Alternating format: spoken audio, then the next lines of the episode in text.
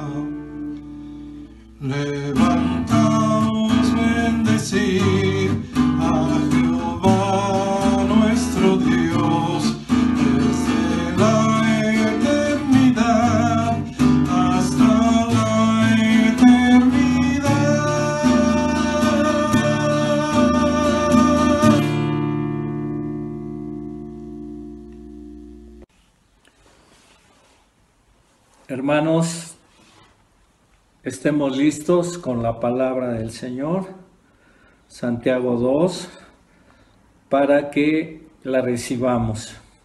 La recibamos como palabra de Dios, no palabra de hombres.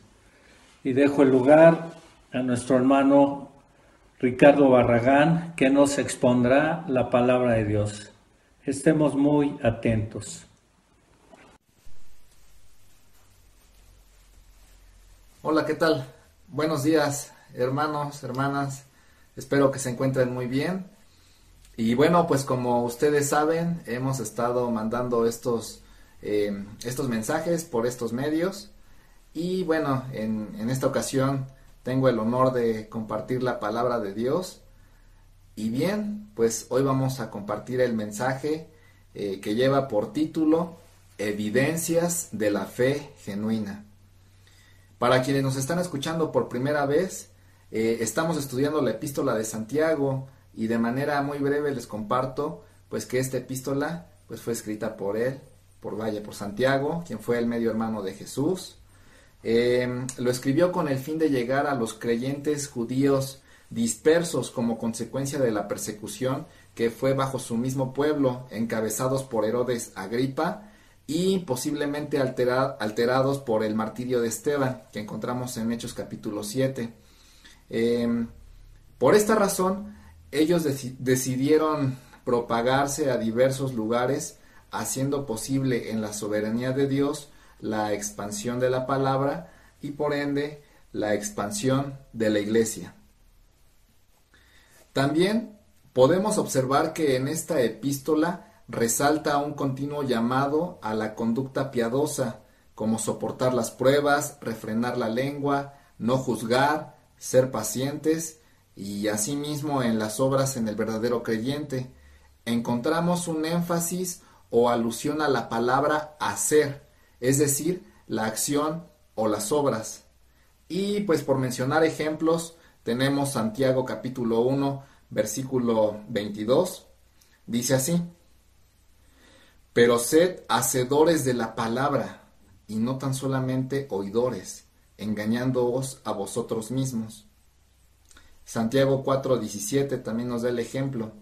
Y al que sabe hacer lo bueno y no lo hace, le es pecado. Y por último, Santiago 5, 19 y 20 dice así, Hermanos, si alguno de entre vosotros se ha extraviado de la verdad y alguno le hace volver, sepa que el que haga volver al pecador del error de su camino, salvará de muerte un alma y encubrirá multitud de pecados. Pero a todo esto, ¿por qué la epístola tiene una mayor inclinación a la vida práctica del creyente? Lo repito. ¿Por qué la epístola tiene una mayor inclinación a la vida práctica del creyente? Para responder esta pregunta, mis hermanos, los invito a que vayamos juntos a la epístola de Santiago capítulo 2 y en esta ocasión nos enfocaremos en los versículos del 18 al 20. Dice así la palabra de Dios. Pero alguno dirá, tú tienes fe y yo tengo obras. Muéstrame tu fe sin tus obras y yo te mostraré mi fe por mis obras. ¿Tú crees que Dios es uno? Bien haces. También los demonios creen y tiemblan. Vamos a dejar este tiempo en las manos del Señor, mis hermanos. Oremos. Padre Santo, qué dicha poder abrir tu palabra y poder edificarnos eh, mutuamente como iglesia. Y pues Señor, aunque estamos en, este, en este tiempo de, pandemia, Señor, eh, pues sé tú quien nos siga eh, obrando en nuestros corazones a través de tu, de tu preciosa palabra, Señor. Por favor, que en este día, en esta mañana, pues pongamos atención a lo que pues tú nos quieres decir, Padre, y en lo personal, ayúdame a ser claro en que pueda exponer tu palabra tal cual es y que no, eh, que no meta pues cosecha de mi parte, Señor, sino que sea simplemente tu palabra. Gracias por este tiempo que nos permites, que nos regalas y pues que lo que seamos sabios para aprovechar pues eh, este regalo de la vida, Señor. En nombre de Cristo Jesús. Amén. Muy bien, mis hermanos. Eh, pues antes de adentrarnos al pasaje, eh, quiero que tengamos en cuenta eh, pues estos puntos que les quiero mencionar, mis hermanos. Primero, estos versículos que, vamos a, a desmenuzar, pues son la parte medular, no solamente del capítulo, sino de la epístola. Por tal razón, pues también han sido muy controversiales por ser, mal usados muchas veces para dar apoyo a la herejía conocida como sinergismo. Esta falsa enseñanza dice que somos salvos por la fe más las obras. En otras palabras, se debe confiar en el Señor Jesús como Salvador, pero no es suficiente. Por lo tanto, se deben añadir al plan de salvación obras de caridad y devoción. Mantener tal postura sería deshonrar la obra acabada de Jesús, y en la medida que profundicemos estos versículos, nos daremos cuenta de que este pasaje no tiene nada que ver con lo que esta falsa enseñanza pues está diciendo, ¿verdad? Eh, ahora bien, para que podamos profundizar en estos versículos, mis hermanos, debemos tener como antecedente los versículos del 14 al 16. Y dice así la, la palabra de Dios. Hermanos míos, ¿de qué aprovechará si alguno dice que tiene fe y no tiene obras? ¿Podrá la fe salvarle? Y si un hermano o una hermana están desnudos y tienen necesidad del mantenimiento de cada día, y alguno de vosotros les dice, id en paz, calentaos y saciaos, pero no les dais las cosas que son necesarias para el cuerpo, ¿de qué aprovecha? Así también la fe, si no tiene obras, es muerte en sí misma. Parece que Santiago, mis hermanos, termina con la declaración que vemos en el versículo 17. Así también la fe, si no tiene obras, es muerte en sí misma. Pero notamos que Santiago profundiza más y esto lo encontramos de los versículos 18 al 25. Sigue profundizando para terminar con la misma declaración que aparece en el versículo 26b. La fe sin obras está muerta. Todo esto que vamos a estar examinando, mis hermanos, lo hace con el fin de despejar cualquier duda y dar evidencia de que efectivamente es así. La fe sin obras es muerta. Muy bien.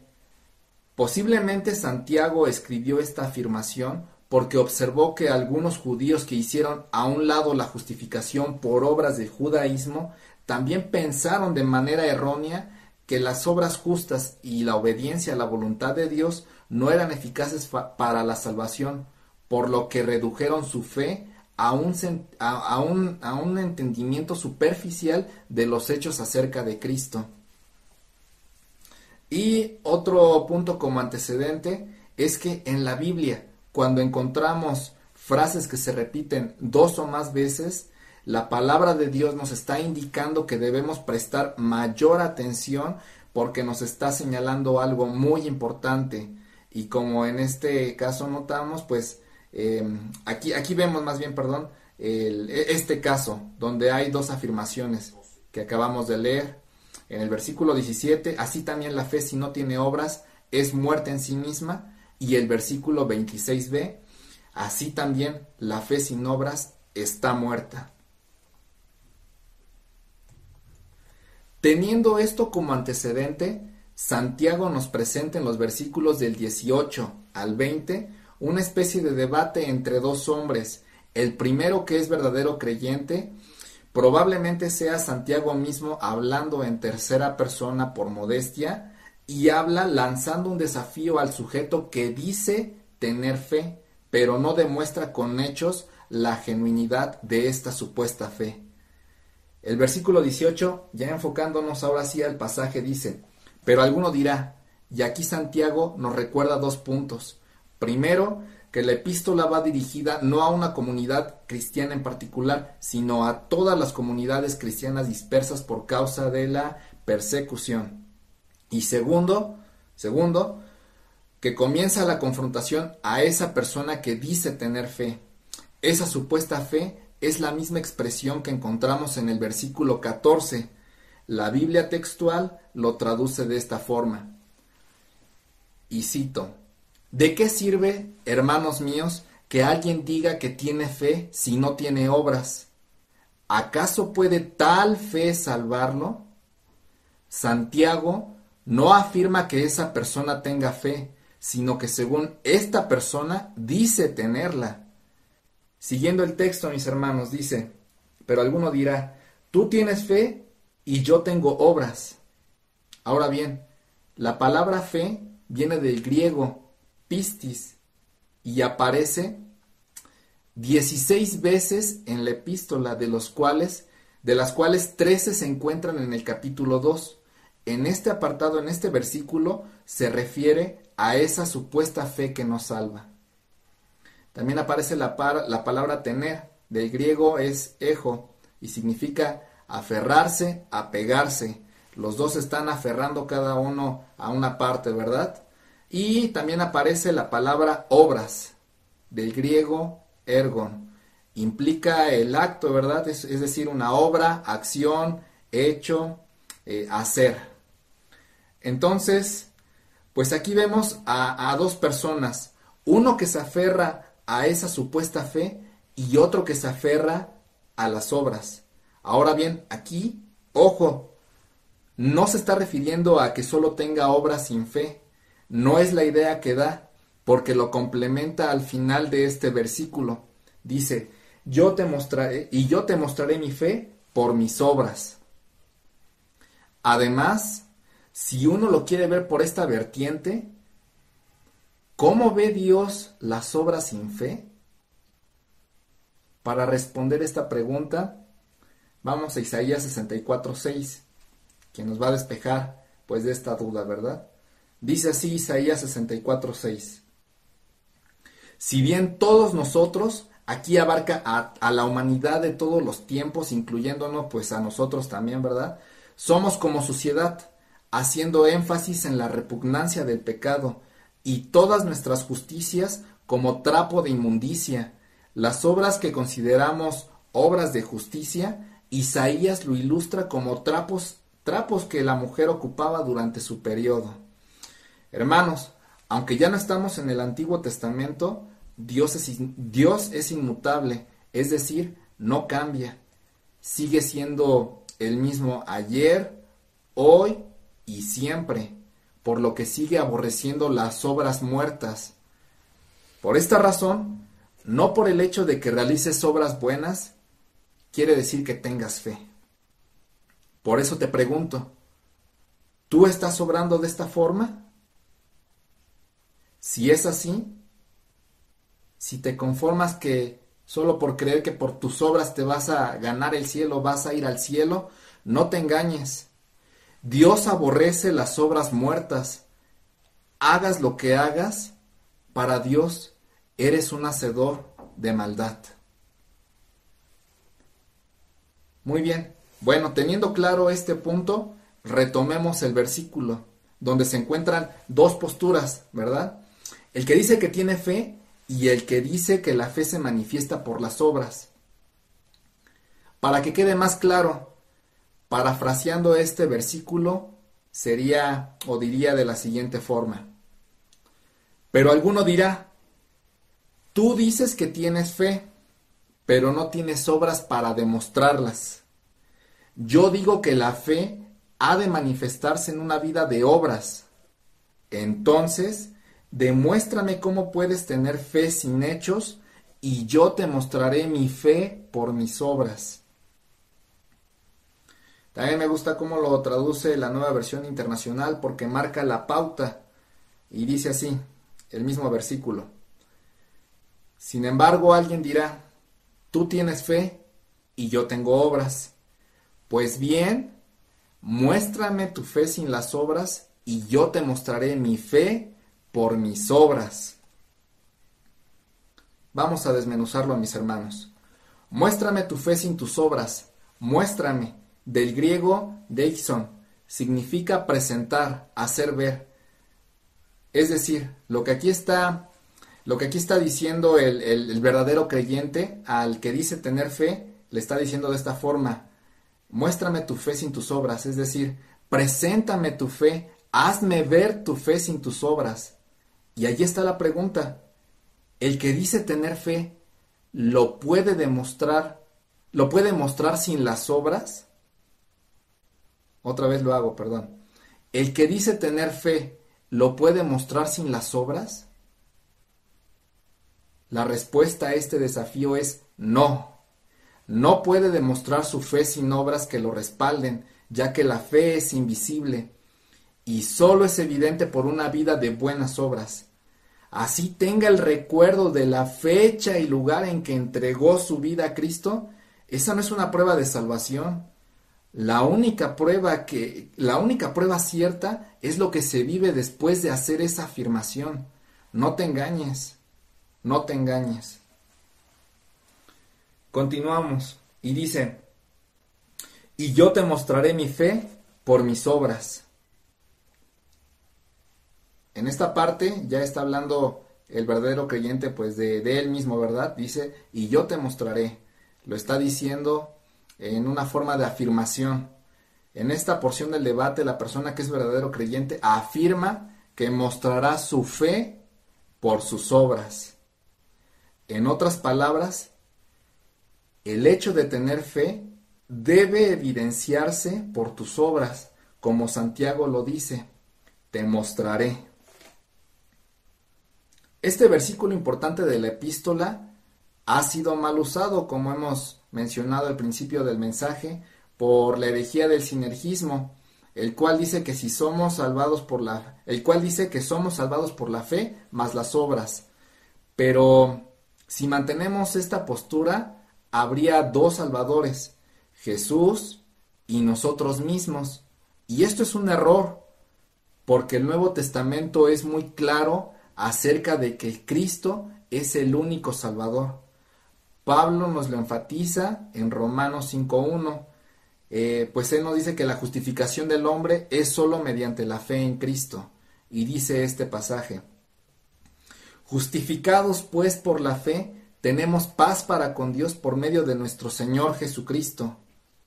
Y a simple, y, bueno, viéndolo de manera, eh, pues vaya, superficial, eh, pues si uno podría ver como que Santiago estuviera eh, como contraponiéndose a esta declaración que afirma pues Pablo, ¿verdad? Porque dice, yo te mostraré mi fe por mis obras. Parece que se contrapone con la declaración que Pablo nos dice en Romanos, ¿verdad? Pero la realidad es que no, no se contrapone, sino que lo complementa.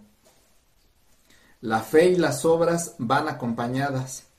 Lo que Santiago está enfatizando aquí es que no somos salvados por una fe de palabras, sino por la fe que resulta en una vida de buenas obras.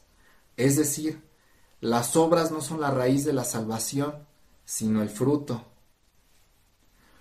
Matthew Henry nos da un ejemplo práctico para que se entienda que la fe y las obras van acompañadas. En este ejemplo práctico, pues ustedes serían precisamente ese ejemplo. Es como lo que estás haciendo en este preciso momento. Estás respirando, ¿verdad? La respiración no es causa de la vida, sino una manifestación exterior de que tu cuerpo está vivo, puesto que respira. Y viceversa, ¿verdad? La ausencia de la respiración es manifestación de que tu cuerpo pues estaría muerto, puesto que no respiraría. Las buenas obras son el resultado natural de la redención como lo es el fruto en un árbol. Revelan la actividad divina en el hombre regenerado, como dice allí en Mateo 5:16. Así alumbre vuestra luz delante de los hombres, para que vean vuestras buenas obras y glorifiquen a vuestro Padre que está en los cielos. Es decir, como seguidores de Jesús, como hijos de la luz, resultado de la salvación, debemos reflejar la luz de Cristo a los demás, exhibiendo sus enseñanzas en una vida de buenas obras, no para que nos feliciten, porque somos siervos de Él, sino para brindar testimonio del poder salvador de Dios y con ello lo glorifiquen. Ahora te pregunto a ti, verdadero creyente en Cristo, ¿Cómo es tu andar cristiano? ¿Das testimonio de la luz de Cristo a los demás, no solo por tus palabras, sino por las obras que ven en tu vida?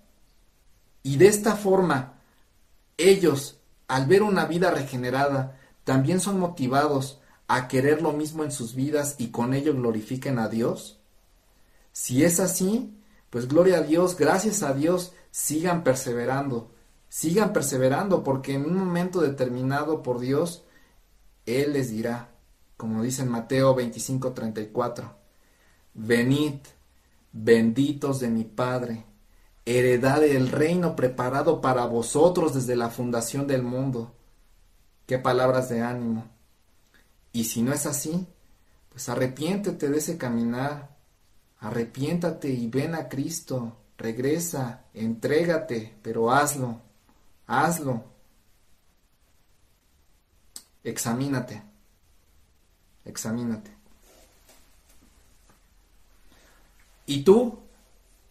¿Estás, ¿Estás pronto para servir a tu Señor a través de su iglesia? En cualquier circunstancia, ya sea estando presente o no como estamos viviendo en este tiempo de la pandemia. Si estás pronto para servir a tu Señor. Ten presente que como vemos en estos versículos, el verdadero creyente mostrará su fe por sus obras. Examínate. Continuamos. Como hemos visto, la fe va ligada con las obras, no se pueden separar. Y para que quede más claro, Santiago continúa con el debate. El primer hombre sigue hablando, es decir, el creyente. Dice en el versículo 19, ¿tú crees que Dios es uno? Bien haces. También los demonios creen y tiemblan. Con el enunciado, ¿tú crees que Dios es uno? Santiago cita el artículo fundamental de la fe judía conocida, conocido como Shema, y encontramos parte en Deuteronomio 6, 4, Deuteronomio capítulo 6, versículos 4 y 5.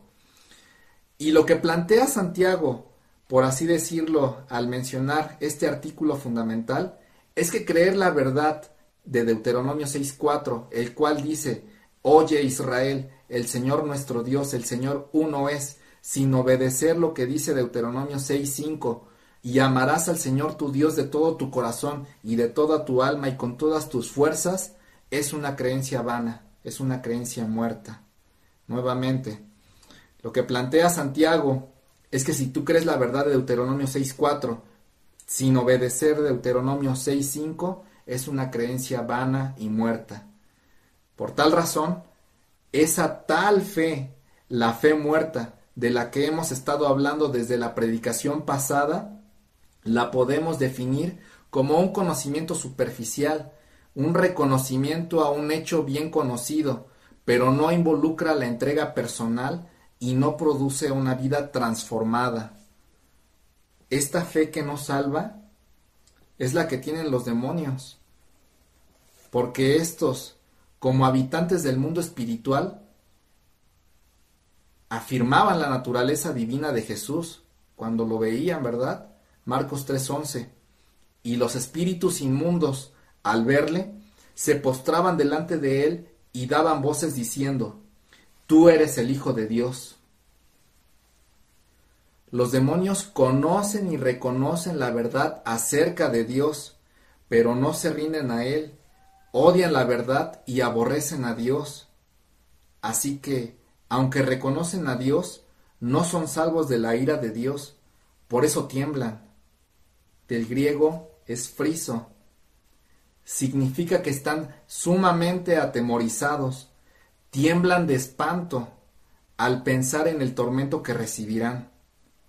Saben que su fin en el abismo será para destrucción eterna Mateo 8:29, y clamaron diciendo, ¿qué tienes con nosotros, Jesús, Hijo de Dios?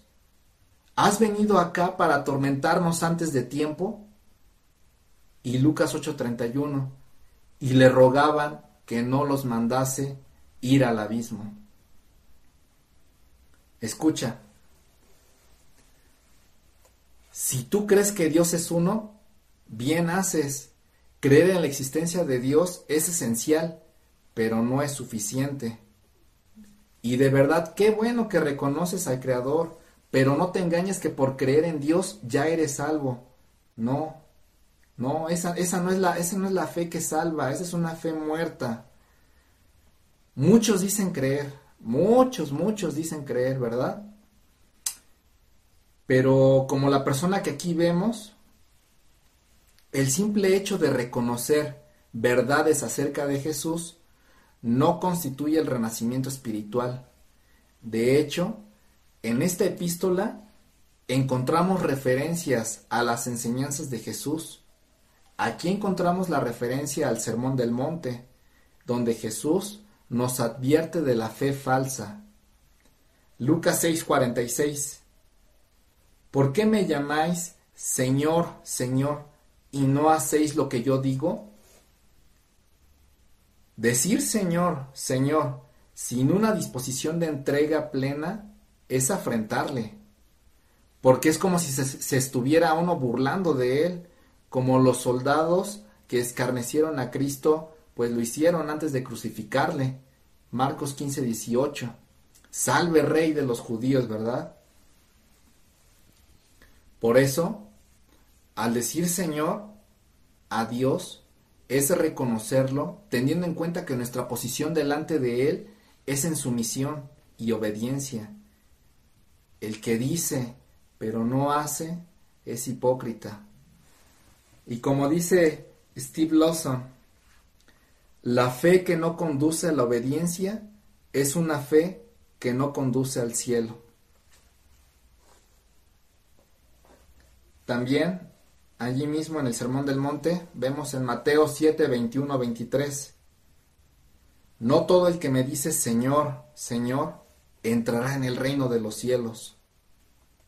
Es decir, no porque llames Señor a Jesús, tú estarás en el reino de los cielos, sino el que hace la voluntad de mi Padre que está en los cielos. ¿Y cuál es la voluntad de Dios? ¿Cuál es? Escucha, escucha, que conociendo por medio de su palabra nuestra naturaleza pecaminosa, nos arrepintamos al pecado, que depositemos nuestra confianza en Cristo, que nos entreguemos a Él, que vivamos una vida santa y que nos amemos unos a otros. Por eso, si tú no has conocido a Cristo, hoy es el momento en que puedes hacerlo. No esperes al día de mañana. Dios nos regala cada día como una oportunidad para que podamos nosotros acudir a Él en arrepentimiento. Pero hazlo, no lo dejes a después, no lo dejes a mañana, ¿verdad? Porque no sabes si habrá un mañana para ti. Como dice el pasaje, porque muchos me dirán en aquel día, en el día del juicio, donde los incrédulos comparecerán delante de Dios y dirán esto, Señor, Señor, ¿no profetizamos en tu nombre y en tu nombre echamos fuera demonios y en tu nombre hicimos muchos milagros?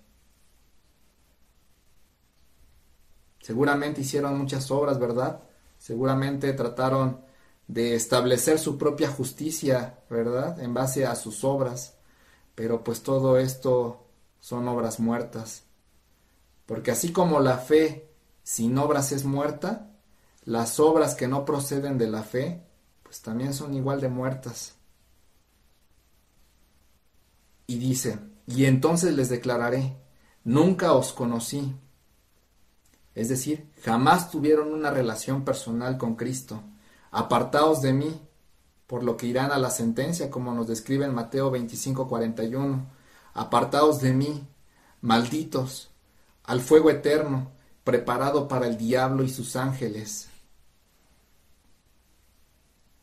Y nuevamente, el que esté en esta condición, pues ¿qué dice la palabra? Hacedores de maldad. Por eso es muy importante que nos examinemos. La palabra de Dios nos exhorta a, examinarnos continuamente para saber si estamos en el camino de la vida eterna, que estamos junto a Él, o, estamos caminando en, el camino de la condenación, porque muchos son los que van para, para ese camino, ¿verdad? Así que examinémonos, examinémonos. Regresando a Santiago, sigue dirigiéndose a esa persona que alardea tener fe sin obras. Allí en, en, el versículo 20 dice así, todavía le sigue diciendo el verdadero creyente al, al que dice tener fe. Lo dice en forma de pregunta, mas quieres saber, hombre vano, que la fe sin obras es muerta? Y aquí vanos, vano, viene del griego kenos y significa vano, vacío, hueco, tonto, necio, persona vana o insensata. Identifica a cualquiera que se opone a que la verdadera fe produce obras de justicia.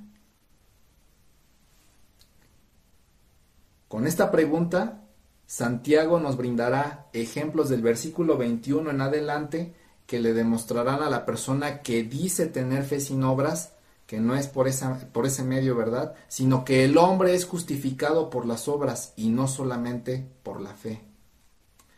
Y es así como escuchamos en la lectura bíblica en 2 de Pedro 3:11, en los versículos del 5 al 7 nos da una lista Pedro. Dice así, versículos del 5 al 7, versículos del 5 al 7. Vosotros, también poniendo toda diligencia por esto mismo, añadid a vuestra fe virtud, a la virtud conocimiento, al conocimiento dominio propio, al dominio propio paciencia, a la paciencia piedad, a la piedad afecto fraternal y al afecto fraternal amor. Estas cualidades reflejan una fe viva y activa. Versículo 8. Porque si estas cosas están en vosotros y abundan, no os dejarán estar ociosos ni sin fruto. Es decir, un cristiano no será inútil, improductivo o ineficaz. Versículo 9. Pero el que no tiene estas cosas tiene la vista corta, es ciego, porque al no tener estas cualidades mencionadas, es incapaz de discernir su condición espiritual verdadera, por lo que no puede tener seguridad de su salvación, vivirá con duda y temor. Pero el que procura las cualidades espirituales producirá frutos, garantizando una fe activa, una fe viva, y no tropezará por las dudas y los cuestionamientos, sino que disfrutará la seguridad de su salvación, como dice el versículo 10 y 11. Por lo cual, hermanos, tanto más procurad hacer firme vuestra vocación y elección, porque haciendo estas cosas de la lista mencionada, no caeréis jamás, porque de esta manera os será otorgada amplia y generosa entrada en el reino eterno de nuestro Señor y Salvador Jesucristo.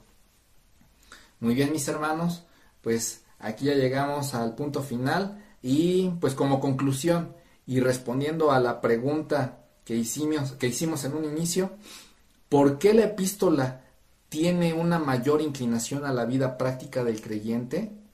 ¿Por qué? ¿Por qué? Porque las obras son evidencias de la fe genuina. Mis hermanos, pues hemos conocido la, palabra de Dios. Él, él es directo, Él no nos esconde lo que es verdad. Y pues ahora, ¿qué harás tú con esto? Examínate. Eh, quizás tú estás pensando que por tus obras tendrás ese, ese derecho a estar en la presencia de Dios y no es así. Ya lo hemos podido ver, que no es por ese medio. Tampoco es de que tengas fe en Cristo y le tengas que añadir obras, porque eso es una herejía, es una falsa enseñanza, tampoco. Y pues tampoco es de que tú tengas una fe genuina y simplemente no se dé esa o no se vea esa evidencia en tu vida, ¿verdad? Si eres de Cristo, que se vea. Y si no eres de Cristo, ven a Él, arrepiéntete, porque pues como ahorita estamos viviendo en esta situación pues de la pandemia que está afectando a todos, no sabemos en qué momento, por, por cómo se llegan a dar las cosas, que, al parecer es, es muy fuerte la manera en cómo está atacando este virus pues no sabemos si después podría ser tú y a lo mejor pues estás eh, pues en una condición espiritual muerta. Por eso despierta y ven a Cristo. Conócelo, acércate a Él. Pues bien, mis hermanos, vamos a orar. Padre Santo, gloria sea tu nombre. Gracias por tu palabra que pues sí es una espada de dos filos, Señor, que, penetra en nuestro ser y, y, nos redarguye, nos reprende, nos exhorta, nos anima, Señor. Y pues Padre, gracias porque eres tú quien nos ha brindado pues estas preciosas palabras de vida eterna para aquel que pues tú has llamado pues para que esté en tu presencia como un santo, Señor. Y pues Dios Santo, esa es la intención que, que pues todos queremos, muchos, todos los que estamos escuchando conocemos de, personas que no conocen de ti, pero pues también de alguna forma nosotros somos la Biblia andante, Señor, que pues los demás pueden, eh, que te pueden ver, Señor, a través de, de, lo que los demás ven en, nuestra, en nuestro testimonio. Pero pues también si no estamos bien plantados en ti, pues qué testimonio podemos dar, Señor. Ayúdanos, Padre, a que realmente pues seamos prontos para para escuchar y ser hacedores de tu palabra, Señor. No solamente quedarnos con puras obras o con una fe muerta, Señor, sino que la fe que es depositada en Cristo Jesús, Señor, pues que rinda frutos, Padre, porque eso pues es lo que te agrada, Señor. Gracias, bendito Padre Celestial, por este tiempo y por este, por este día, Señor, que tú nos regalas. Alabado seas en Cristo Jesús. Amén. Muchas gracias, hermanos. Gracias, Ricardo, por la enseñanza que el Señor te ha puesto para que nos la compartas. Que Dios nos ayude a obedecer su palabra. Vamos a cantar al Señor como respuesta al mensaje expuesto. Vamos a adorarle con nuestros cantos, con nuestro hermano Alejandro Luna también.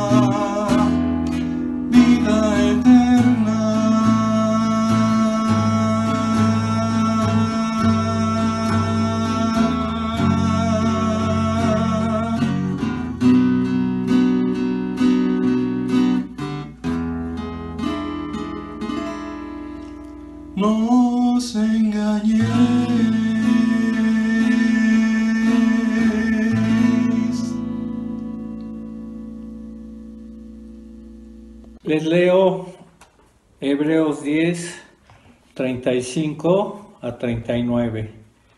Y dice así, no perdáis pues vuestra confianza que tiene grande galardón porque os es necesaria la paciencia para que habiendo hecho la voluntad de Dios obtengáis la promesa. Porque aún un poquito y el que ha de venir vendrá y no tardará. Mas el justo vivirá por fe, y si retrocediere, no agradará mi alma. Pero nosotros no somos de los que retroceden para perdición, sino de los que tienen fe para preservación del alma. Hermanos, no retrocedamos en esta contingencia con toda su problemática. Tengamos disciplina para permanecer en la palabra, permanecer en nuestro Señor, aprovechar todas las reuniones en línea